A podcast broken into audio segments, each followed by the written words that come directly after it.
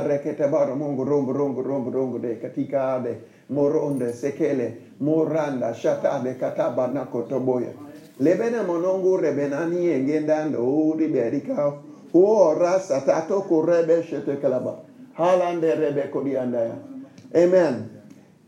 Now what is the the greatest gift to humanity that God gave is his son for that reason, John 3 60, 60 says, God so loved the world that he gave his only begotten Son. That giving of his Son is called the sacrifice of Christ. Because in the giving of his Son, his Son died, he was buried, he was resurrected, he ascended to the right hand of the Father, he shed his blood, and so on. So God so loved the world that he sacrificed his Son and whoever would receive that sacrifice by believing on him would have everlasting life, the very nature of God. Amen? What all of that scripture is saying is God gave his son Jesus to die for the world so that we can be born again and have the life of his son in us, which is called eternal life. The same scripture is also saying because is that is that when Jesus died on the cross, all of humanity, each and every one of us was in him, and we were crucified with him. So that everything he did in his death and in his body was done with us and it was done for us.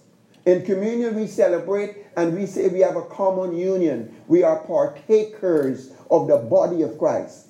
We eat this in that we are symbolically, we take this bread and say, I partake of the body of Christ. I was in his body. I was crucified with him. Everything he did in his body was done for us. Everything he did in his body was designed to put an end to all of the ill will, to all of the evil, to all of the destruction that came to the human race. That's what he did in his body. To end the curse, to end the sickness, to end the disease, to end the poverty, to end the ridicule, to end the shame, to end the, the um, guilt, to end the, the, the fear, to end the, the, the, the, the blame, and all of those things. So he did that in his death. And then when he was raised up, we were raised up with him, and we now have his life. 1 John 4 9 says, In this the love of God is manifested, that we might live through him. So it's manifested that he died for us, but it's manifested in that we now have his life. All right, First John 4 17 puts it this way. It says, um, it says, um, herein is the love of God made perfect, which is to say, this is what a perfect love looks like. Herein is the love of God made perfect, that um, that we might have boldness in the day of judgment. Herein is the love of God made perfect, that as He is, so are we in this world. Amen. Okay, so then in this new birth, it's no longer us. We're crucified with Christ. And it is no longer us, but it's Christ that lives in us. And the life we live, it is the very life of Christ. God has given us the life of Christ. And He wants us to function in that life. So much so that Paul says, you know, at the end of the day, Philippians 3, verse 9, I want to be found in Him. Not apart from Him, not separated from Him, I want to be found engrafted in the vine. I want to be found in Him, not having my own righteousness, which is of the law, but the righteousness which is of God. I want to be found in Him, functioning in that nature. I'm pressing for the mark, for the prize of the high calling of God in Christ. I'm pressing for that place where everything that God has uttered and said about me from the foundation of the world, I would be walking in it. Amen. He, he says that he, he said that I'm holy and blameless without reproach in his sight, I must be walking in that. He says that I'm a joint heir, I must be walking in that. And whatever he says about me, that I might be walking in it. So the thing is, is this. Who am I? What am I? It is the very nature of Christ. And all that goes along with that. And that is what ought to define me. I must not be defined, but there's some forces against me. I'm in the world, but not of the world. I'm not to be defined by the world. I'm not to be defined by, by race, by gender, by, by, by my genetic history, by my background, what happened to me as a child. I must not even be defined by marriage. I must not be defined by my education or the lack of it. I must not be defined by what someone else think about me. Amen. But there are all of these forces that are designed to define you. They are called the voices out there in the world that comes up and later on could even become strongholds and imaginations and stuff. But what ought to define us is who we are as a result of the sacrifice of Christ. Amen? Not our history, because who we are as a result of the sacrifice of Christ, that new creation has no history. All things have what? Passed away. All things have become new. So if as a child I was molested, if as a child I was bullied, if as a child I was not too bright and I was called a dunce, if as a child I, I lived in, in, in, such dire poverty that it, it, it branded me, if all of those things, if my family were, were, were, were um, if my father or my mother spent years in jail and, and, and had some bad reputation, those things can define a person. But it, it's not supposed to define a child of God. I'm not to be defined by anything in my history. Because in Christ, I have no history. All things have passed away. I'm not to be defined by my race. I'm not to be defined because the Bible says, first of all, let's just talk about race for a moment, and I'm just going to talk tonight. It says in Galatians 3 and verse 27 that um, when you were baptized into Christ, you put on Christ. You put on Christ. You were baptized into him and you put him, put him on. And in him, in Christ, there is neither Jew nor Gentile, bond nor free, male or female. So my identity must not come from any, must not come from race, whether I'm Jewish or whether I'm not, whether I'm male, whether I'm female. My identity must not come from the fact that I belong to this organization, the Lions Club, or some, you know, whatever or PAOC. right? No, really. Because no, no, seriously. My identification must not come from the fact that I'm a bishop or even a pastor. My identification must come from the sacrifice of Christ. Because you see, it says in Revelation chapter 3 that we were delivered out of every out of every kindred, out of every tribe. You know, whether it be the 12 tribes of Israel, out of every kindred, out of every tongue, out of every culture, out of every language group, out of every ethnic group. All of that. Because you see, I could take on identification because, oh, I'm black, or oh, I'm white, or I'm Indian. Uh, no, none of that is so. But the thing about it is, I'm going to have to find out how to deal with those things because if I don't, the world is going to define me that way and I'm going to find myself taking on that definition. And if I take on that definition, it will hinder me from functioning in the nature of Christ. It's going to hinder me from being his, from, from I am his workmanship. I am perfected forever. But it's not going to, that will not be my experience. Nor will it be my testimony. Amen? So I have to deal with that. So who am I? What should define me? The Bible says in Hebrews chapter 10 and verse 14 that by one sacrifice he has perfected forever them that are sanctified. Perfected what? Forever. So here I am. On the inside, I am perfect. I am perfect forever. Now, God, that, that needs to become my experience. But I'm perfect forever. But in order for this to become my experience, I have got to silence those voices. All right, but I'll come back to those voices. Um, but this must become my experience. Now, here is what this uh, uh, uh, and who I am inside is total victory. First John, First John five four. The first part of that says, "Whatsoever is born of God, overcome it." Is that right? Whatever is born of God, overcome it. It overcome it. So, my newborn again spirit is total victory because, after all, it's Christ. And he spoiled principalities, powers, defeated them all. He has the keys of hell and death and the grave. All power both in heaven and earth belong to him. He has been given a name which is above every name, and that name belongs to us. So that spirit man in here is absolutely, totally perfect. He is so perfect, in fact, that the Bible says the seed of God remains in him and he cannot sin. 1 John 3 9. Right? and the very works of the devil has been destroyed. Which means that nature that the devil was trying to use, that he imparted to Adam, that passed on to every man, that sin nature was destroyed when Jesus went to the cross. It was destroyed because God took it right out of us. Completely. He didn't just cover it up, He didn't just atone for it, He removed it, crucified it, and then give us that brand new nature, which is the nature of Christ.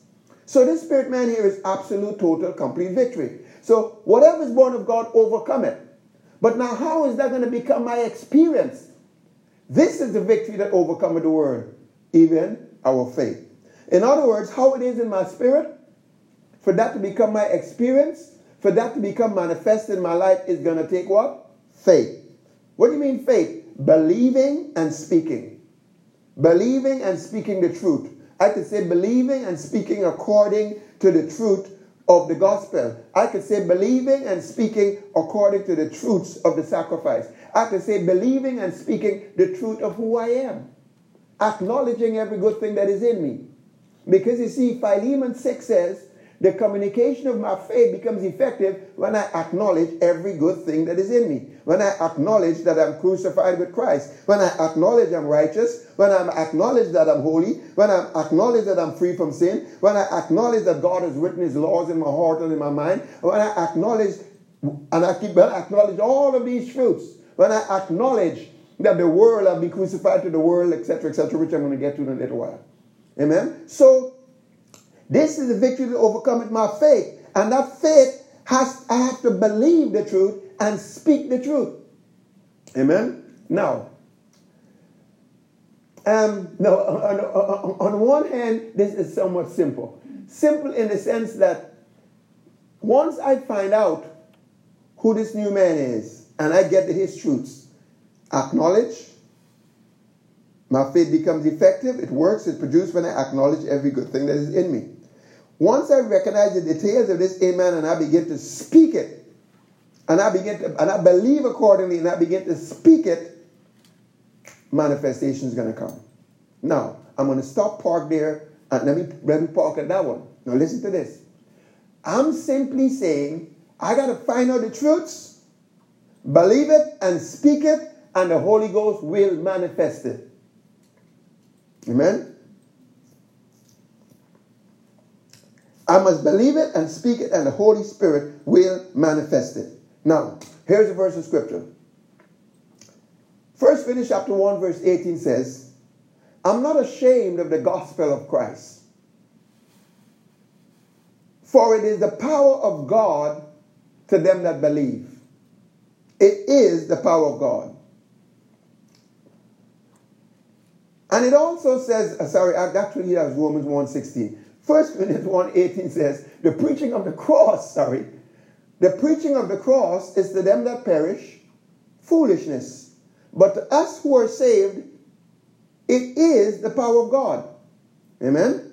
The preaching of the cross. Now, when we think of preaching, we think about somebody in a pulpit and an elevated spot, one person behind the microphone. But that word preaching has to do with speaking, uh, um, um, professing, declaring. In other words, the saying of the cross, that's the sacrifice. The speaking of the sacrifice is the power of God that produces salvation, whatever. The speaking of it. Now, it includes the believing, but the speaking of it. Now, and here's a statement I want to make. It's not, it doesn't say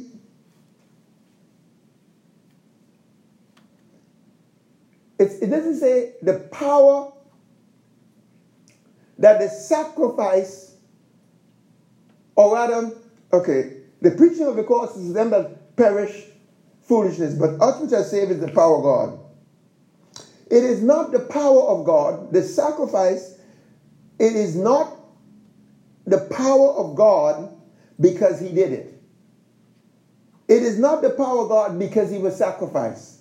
It's not the power of God because he was buried, because he was crucified, because he was resurrected. It is not the power of God to me because he did it.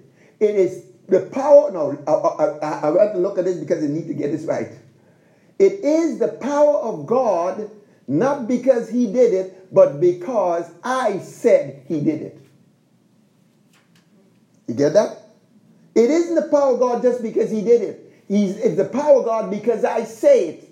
My speaking it is what creates the power. Right. Is that my speaking it is what light that little wick on the dynamite. You know what I mean? Right? You know, what is the thing? That, that grenade is what pulls the pin. Huge, yeah. Amen? Right. It is my speaking of the sacrifice. That's critical now. Because now I'm getting a little closer. And the Holy Spirit says, look, if you, the, no, the God is waiting and he wants you to speak truth. He wants you to speak the sacrifice. He wants you to speak it. it. It is near you. It is even right near. The word of God is nigh thee, even in thy mouth. And that's the word of God. It's not just this written thing here. It is the Word of God. Jesus is the Word. The Word is like right here. He says, I'll take you into the promised land. I've given this to you. You just say it, believe it, and say it. It's this near. And if you say it, I'll do it. Because, now Titus 1 verse 3. Now I know it depends on which ver- version it is. But, it, but, but um, in Titus 1 verse 3, you can turn to it. Because it is so important to convince believers that they must speak the truth of the sacrifice for the Holy Ghost to make it so. In other words, for the Holy Ghost to give you the experience of that truth. Amen? In other words, then, if I am dominated by some sense of inferiority and I'm affected by what people think, you know what I mean? What people think really affects me. How am I going to have victory over that? By willpower? No. It is not by willpower, it's by the mercy of God that provided Jesus on the cross. It is not by will. I'm going to overcome that when I start saying that by the body of the Lord Jesus Christ, I was crucified. And a dead man don't really care what anybody thinks. You get that? If I start saying that, the Holy Ghost is going to perform that. It's going to bring me to the place where I don't care what somebody else says. Now, when I recognize too that the world has been crucified onto me, and that when one died for all, we're all dead. In other words, then, people, I see everyone crucified with Christ. Now, if I see you crucified with Christ, okay, I see you as dead with Christ. Should it matter to me? Is it going to matter to me what you think? Hmm? Am I going to be embarrassed? I'm dead. You dead. What's the, what, where's the embarrassment? right? Where is the offense? Maybe I'm offended because you said this and that about me, but I'm dead.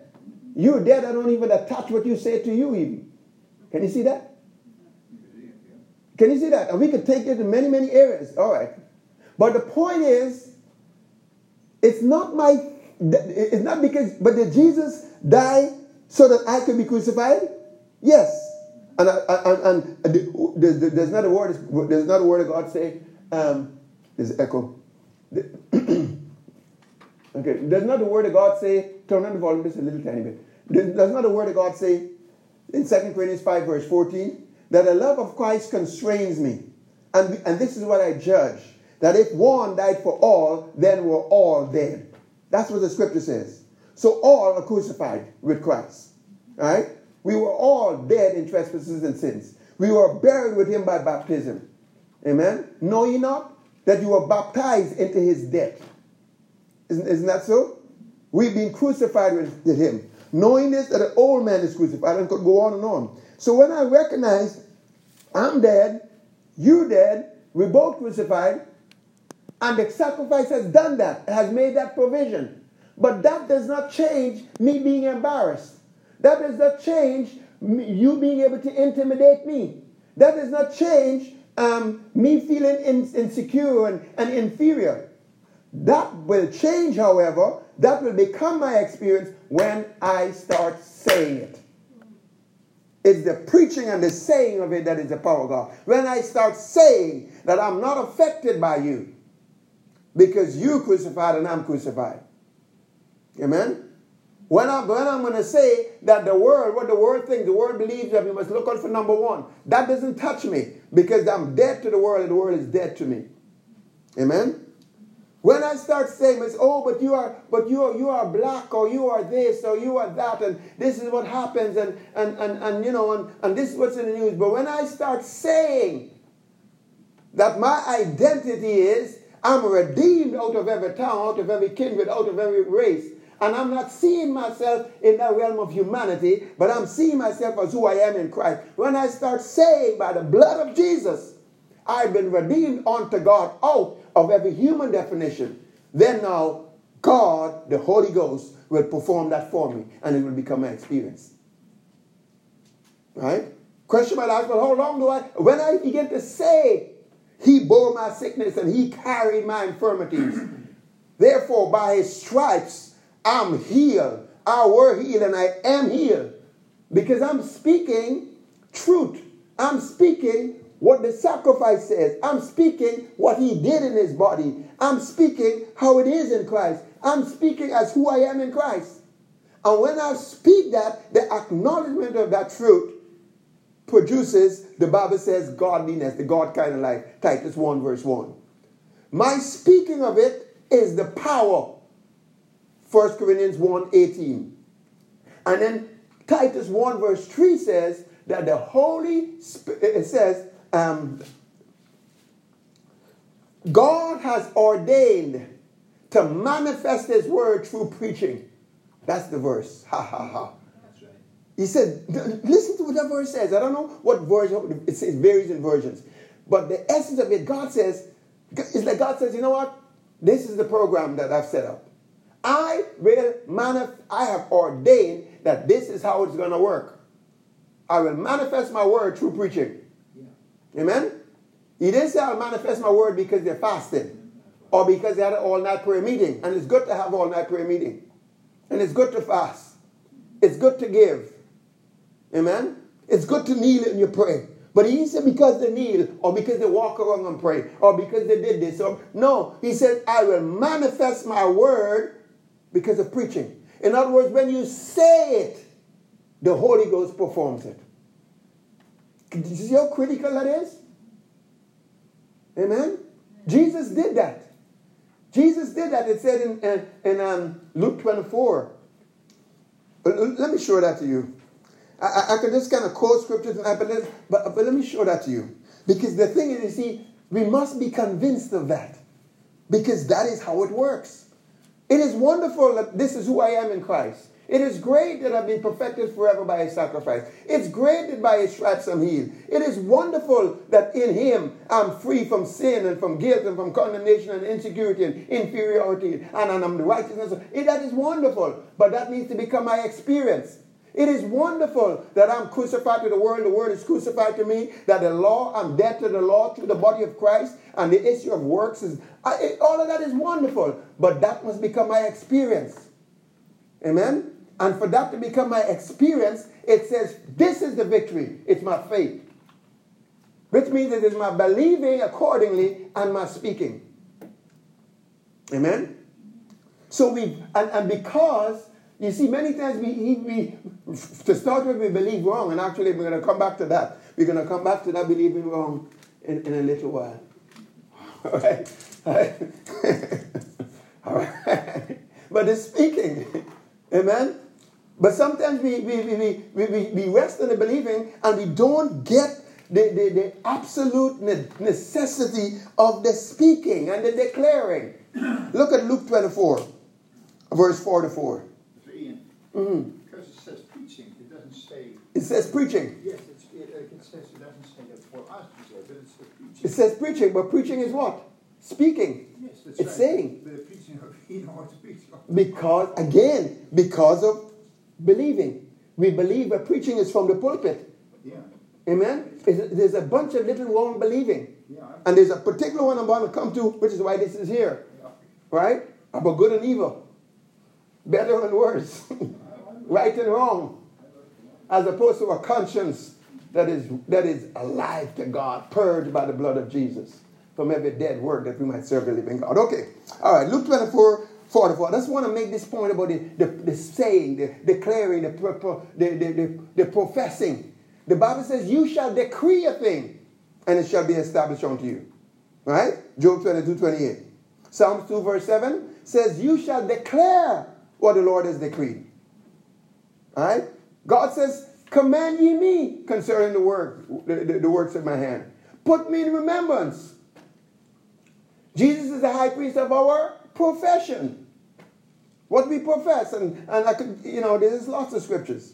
But look at this one. The word is near you, even in your mouth and in your heart. Right? Whosoever shall say, okay. In Luke 4, 24, verse 44, this was in, anyway, Jesus said, and Jesus said unto them, These, these are the words which I spake unto you while I was yet with you, that all things must be fulfilled, which was written in the law of Moses and in the prophets and in the Psalms concerning me. Now, we got to look at the scripture closely. Because you see, sometimes sometimes we can we cannot get exactly what is being said and it matters. Because the bible says the bible says grace and peace is multiplied unto you through the knowledge of god and of jesus christ so what is the big deal okay the knowledge of christ the knowledge of god is not the same as the knowledge about Christ. Amen? Are you with me? Yeah. It's not, Jesus, Jesus says, Jesus didn't say, this is the way. Jesus says, come and uh, uh, uh, learn of me. Uh, uh, he says, I am the way. This, the, I'm the way. I am truth. I am life. Me. It's not about me. It's me. Are you with me? Grace is multiplied by the knowledge of him. All right. It makes a huge difference. Okay? Because it's because don't forget, we gotta still have to believe right. And and even though I haven't gotten there yet, the reason I put this here is because the two things that are gonna affect our believing, and the particular one that I will, will touch at least a little bit is the issue of conscience.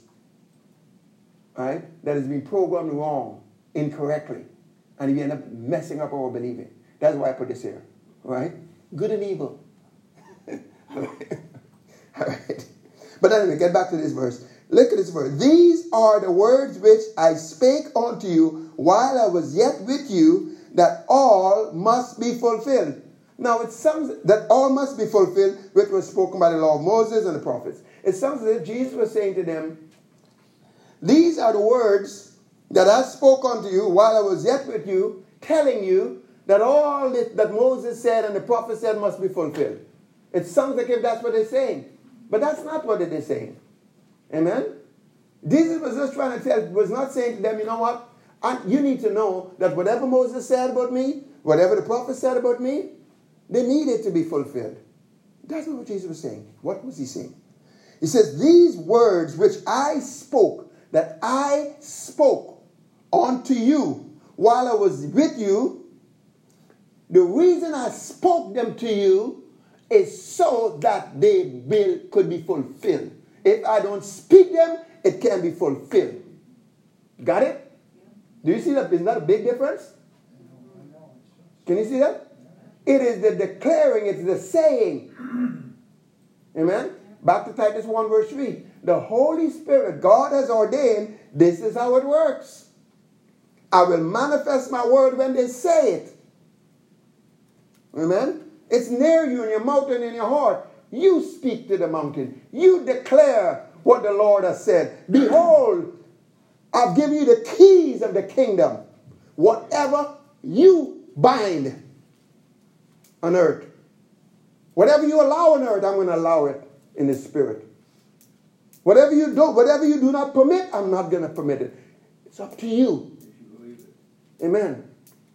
Amen. Now you see, when we get two things straight, which is which is believe right because of getting the conscience issue straightened out, and do I have another one?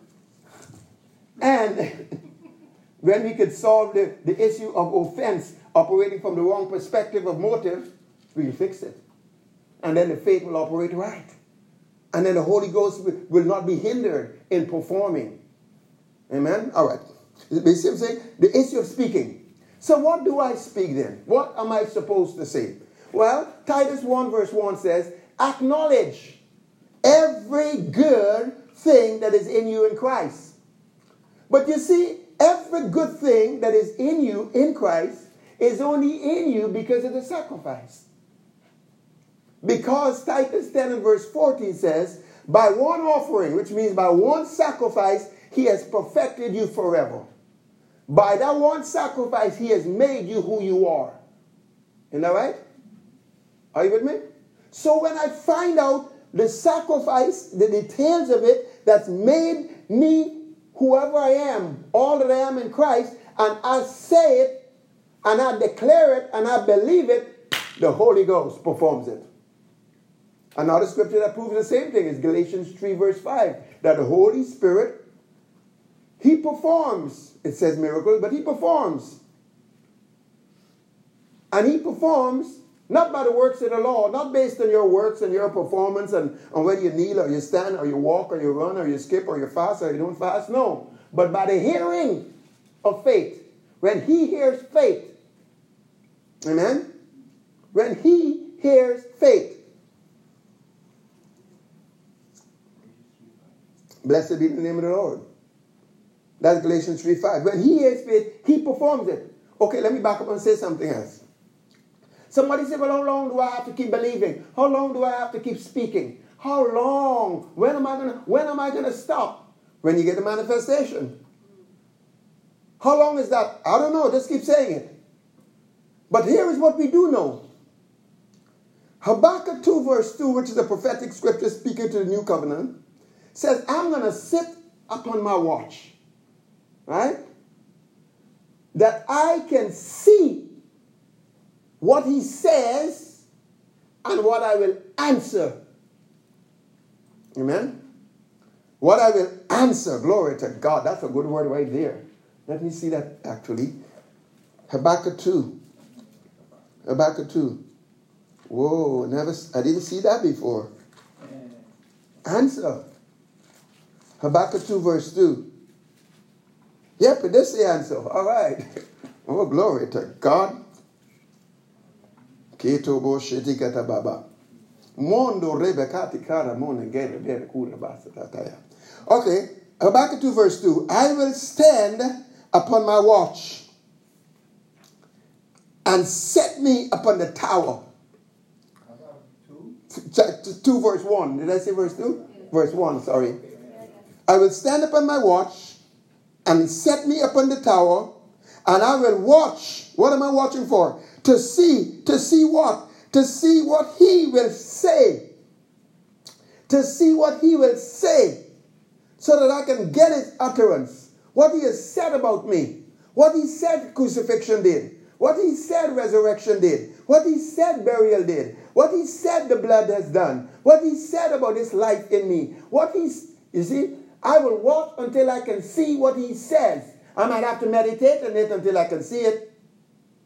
But once I could see what he says, and I recognize that what he is saying wasn't that I'm going to just, that these things, I'm telling you these things that are going to be fulfilled, but I'm telling you these things that they may be fulfilled. until I could see. Right, I'm coming there.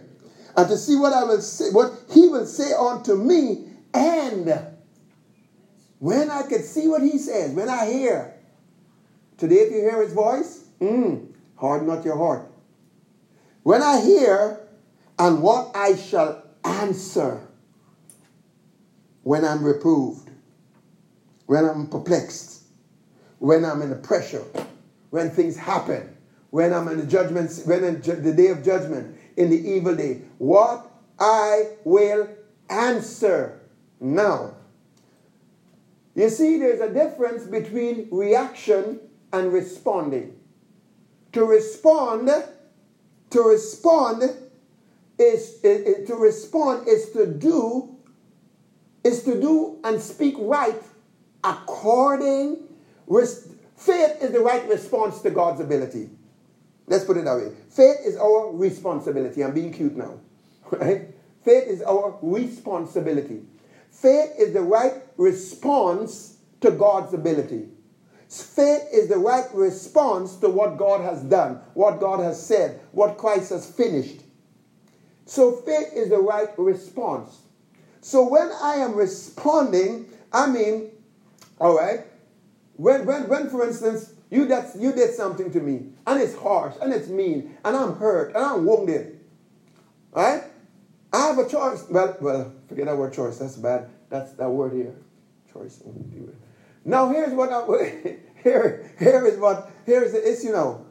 You've done something, man, you just stabbed me, the woundedness, the hurt. Now what do I do?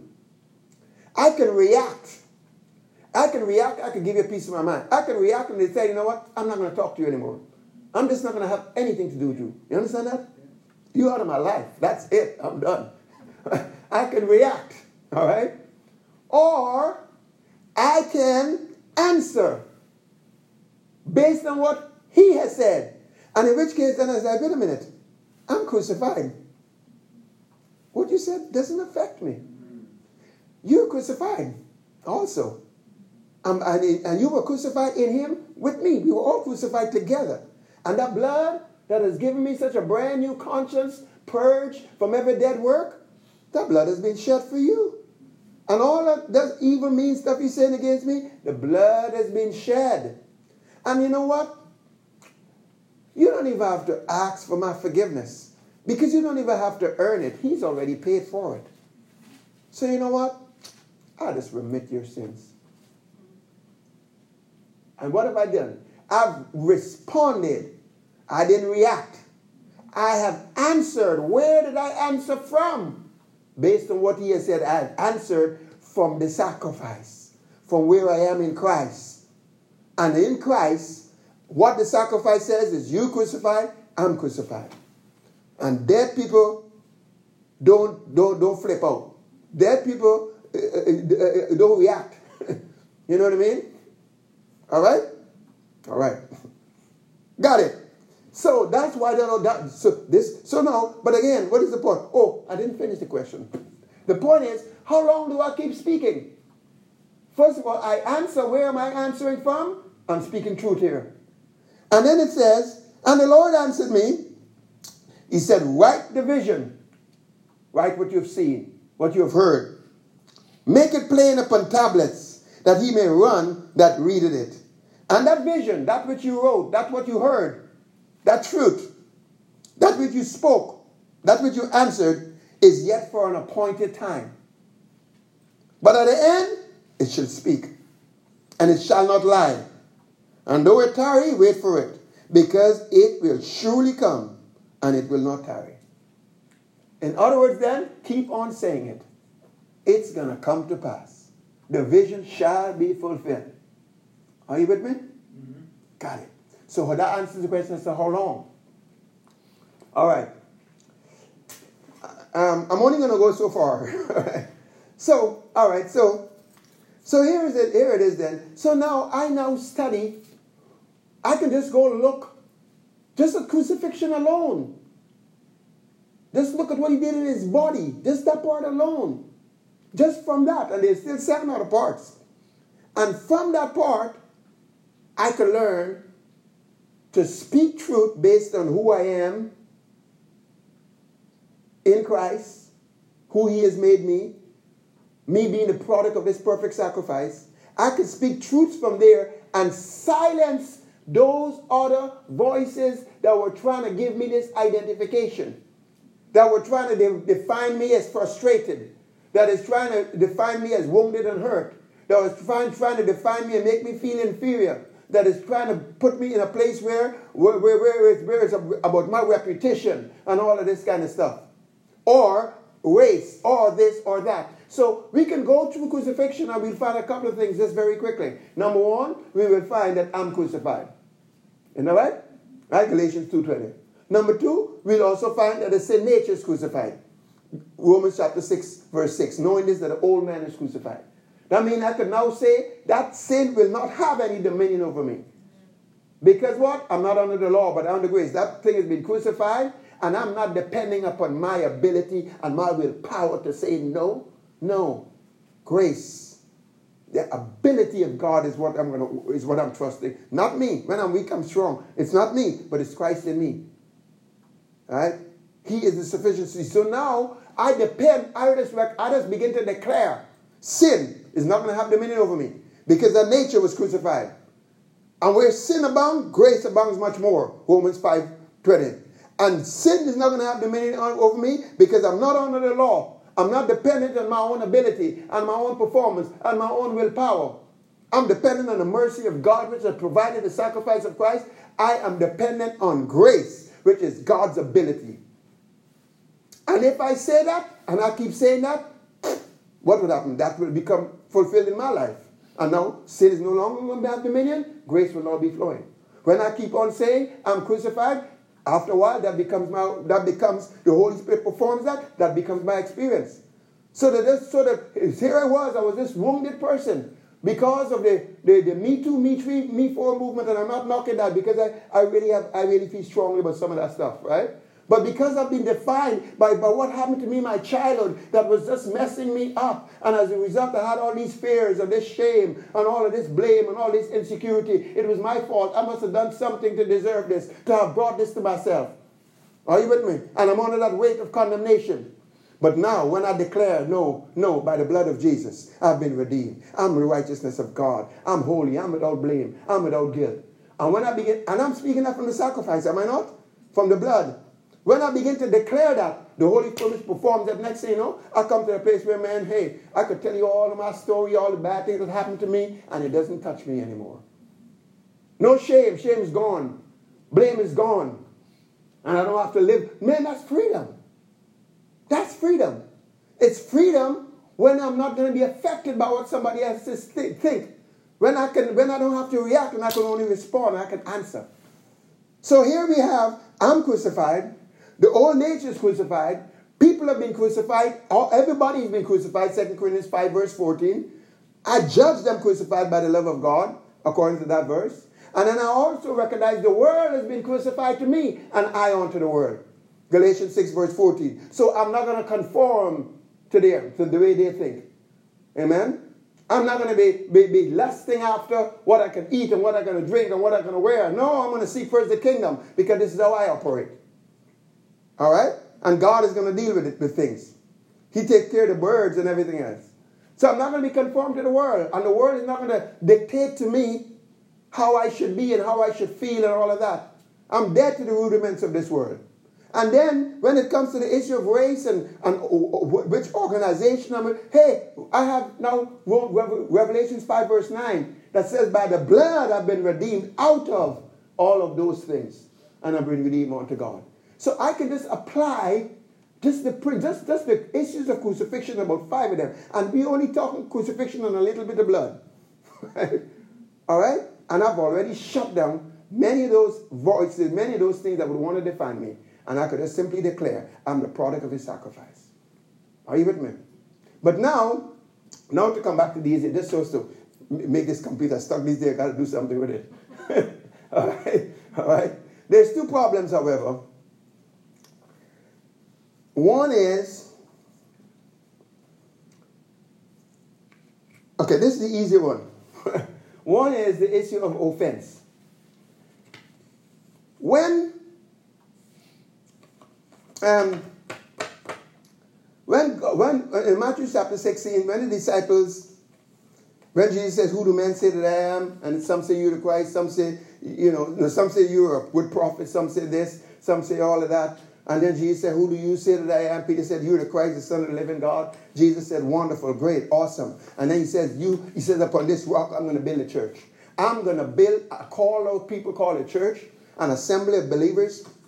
that I'm going to call out, and they're to be, and, and, and the church that I'm going to be built will be built upon the revelation of who I am Christ, the anointed one, the nature of God, eternal life. The church is going to be built in that revelation. Amen? All right. And, um, and, and then he says, and then he said, and I give you the keys of the kingdom. Man, I give you the keys of the kingdom. So whatever I do, you'll be able to do. You're going to be my extension.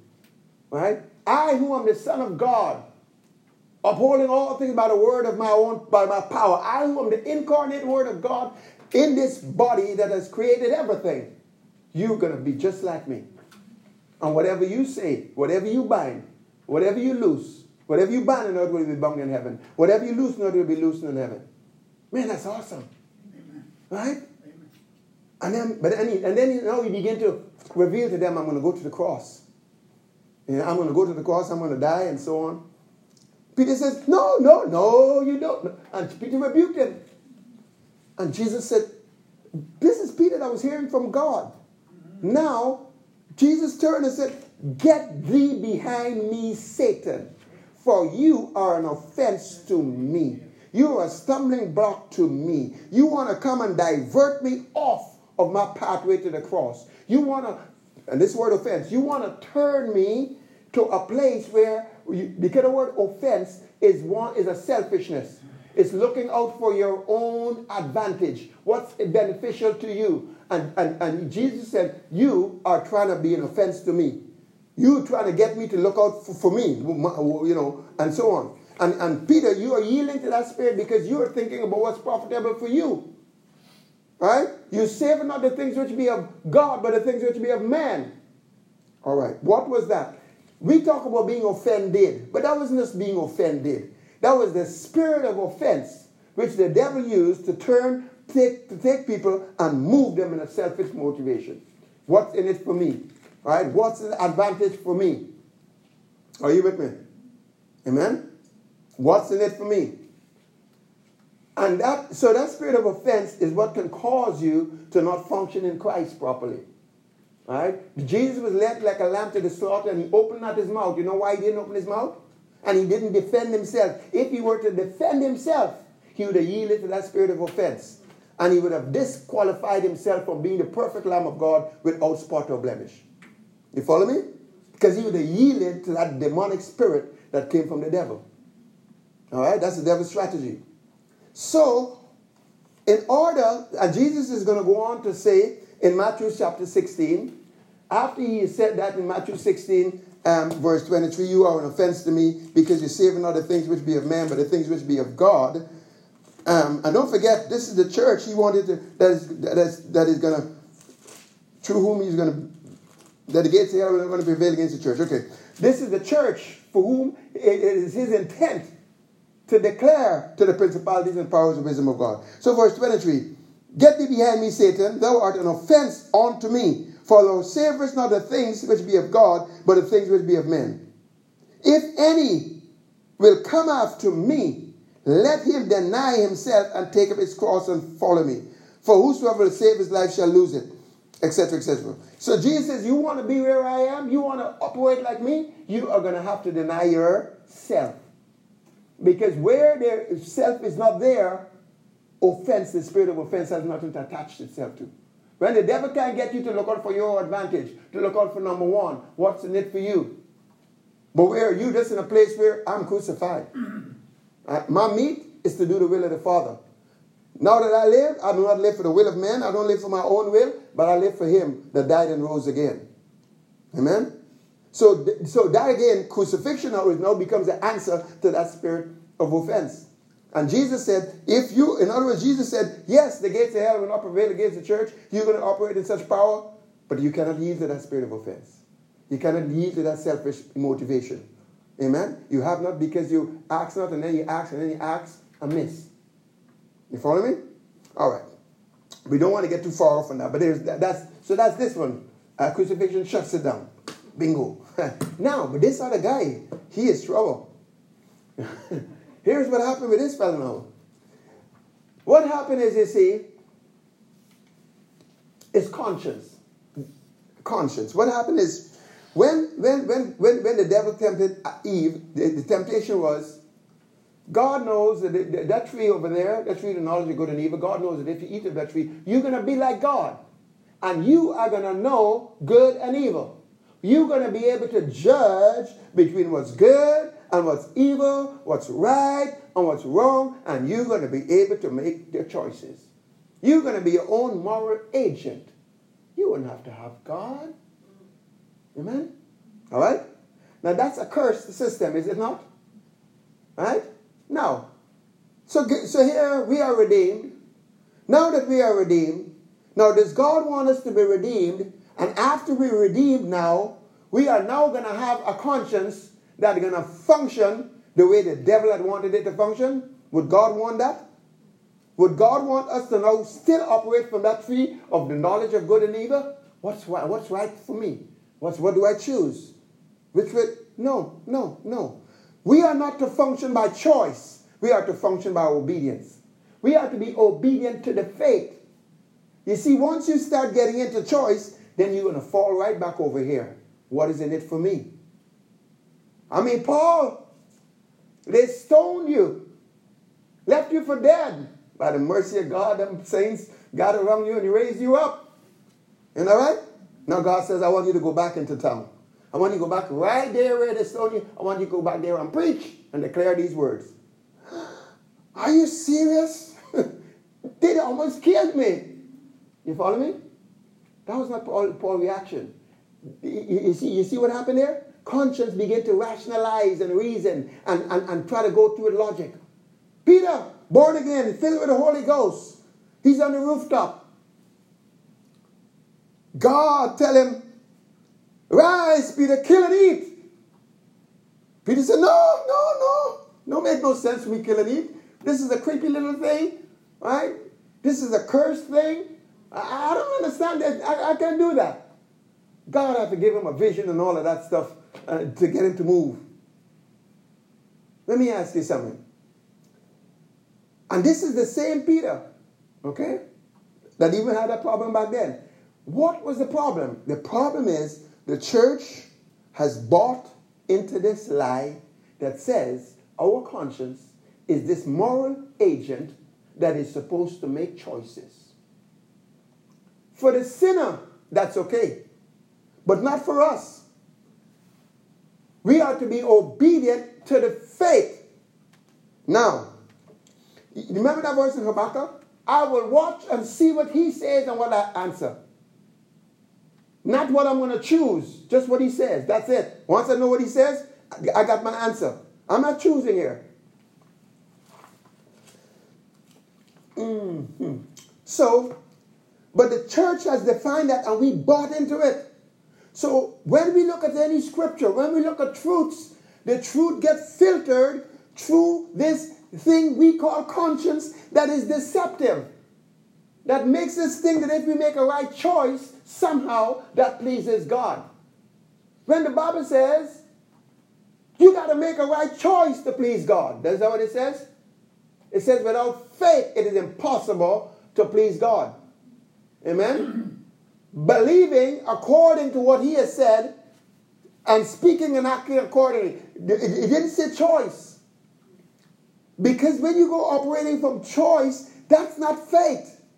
That's rationalization. That's reasoning. That's carnality. That's how the world operates. But as for us, our conscience, the Bible says, in, in Hebrews chapter 9 and verse 14, Now, this here is the most, this is so critical. Hebrews chapter 9 and verse 14 says, How much more shall the blood of Christ, who through the eternal Spirit offered himself without spot to God, purge your conscience? Now, there's two things here. Okay, let me read the whole thing first.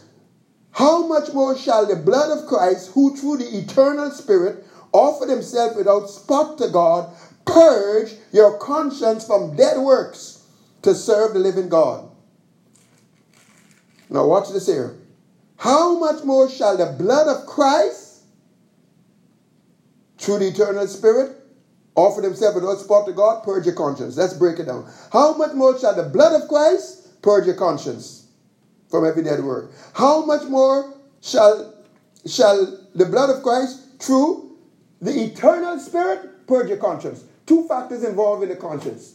The Holy Spirit and the blood. To do what? Purge your conscience. Purge your conscience. Purge it. Purge it from what? Hebrews chapter 10, verse 2. For then would they not have been ceased to be offered, because that the worshippers once purged will have what? No more consciousness. No more consciousness of sins. No sense of separation. No sense of, of, of, of guilt or any of that. But it's operating in such a oneness with God, righteousness, that whatever He says, that's what I answer. Whatever, today if I hear His voice, I do it. Amen? It will go on to say in Hebrews chapter 10 and verse 16 that His law, He has written His law in our hearts and He's written them upon our minds. He said He did that. He said it's already written in there. If it's written in there and it's written on your mind, then you must also you must have the mind of Christ. And if you have the mind of Christ and He's written it all in there, you must know all things. Does it say that? It does. Second, It's amazing. first, John chapter 2, verse 20 says, You've received an unction, Yeah. which is Christ, which is anointing, from the Holy One, and you know all. All things. And things is in italics. right?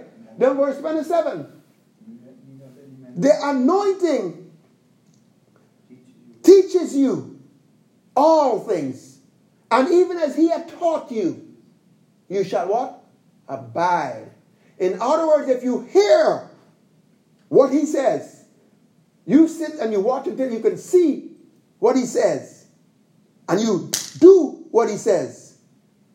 What happened? Here you are, you're abiding in Christ. You're not going to be out there, you're going to be found in him. Why? Because of the act of obedience and what he said. But here's what actually happens, though. That's how it should be. But even though he's written it, you have this unction. It's written in your heart. It's written in your mind. He said he, he said he did it. But then what happened? Soon as situation comes, we back up. I don't know what to do. Rather than say, Christ is made unto me wisdom. No consciousness of sins. Conscience now purged. Now what? Okay. Um, but here's what happens. It says, Today, if you hear his voice, what does it say? Harden not your hearts. Why did he say that? Today, if you hear his voice, harden not your heart, but obey, basically. Why did he say that? Because today, when you the moment you hear his voice, the moment you hear his voice, there's a hardening of your heart that wants to reason. Is this good for me? How is this going to work out? Do I get? Do I kill and eat? Do I go back into that square and preach? Do, sh- go, go witness to that brother. I don't know if you're going to receive it. I mean, I mean, you know, the way he's looking at me, no, I don't know if he, you might not receive it. You, you follow me? And we get into that reasoning. Instead of that hardening, and what does that make me do? Moves me into unbelief. Yeah. Moves me into a place of, and so that, or or if it doesn't make sense, then I'll do it. No, I'm doing it, but I'm not doing it in faith. So that work become a dead work. As opposed to being alive unto God. Can you see that? So what is this big enemy I have? This filter. This filter, this conscience. Now Paul said, you know what? Man, I overcome that. You know how I overcome it, Paul said? Because I exercise myself have a conscience. Void of offense. Okay, I didn't know still need that. I exercise my conscience. I practice this. I don't let my conscience go over there and start reasoning. No. I say you obey. I go, I go bound in the spirit to Jerusalem. Right? Don't I mean people say, oh, the Paul, they're gonna they're gonna throw you in jail, and the prophet said this. And he says, Look, man, stop worrying me with this stuff. I don't count my life dear unto myself. so that I can finish my course with joy. I'll go bound in the Spirit. Wherever the Holy Spirit takes me, that's where I'm going. And if it's jail, then so be it. And as result, we got 13 epistles. Thank God he went to jail, didn't he? Yeah. Amen? But that wasn't about choice. But Paul said, the, the only way I got to this place, he says,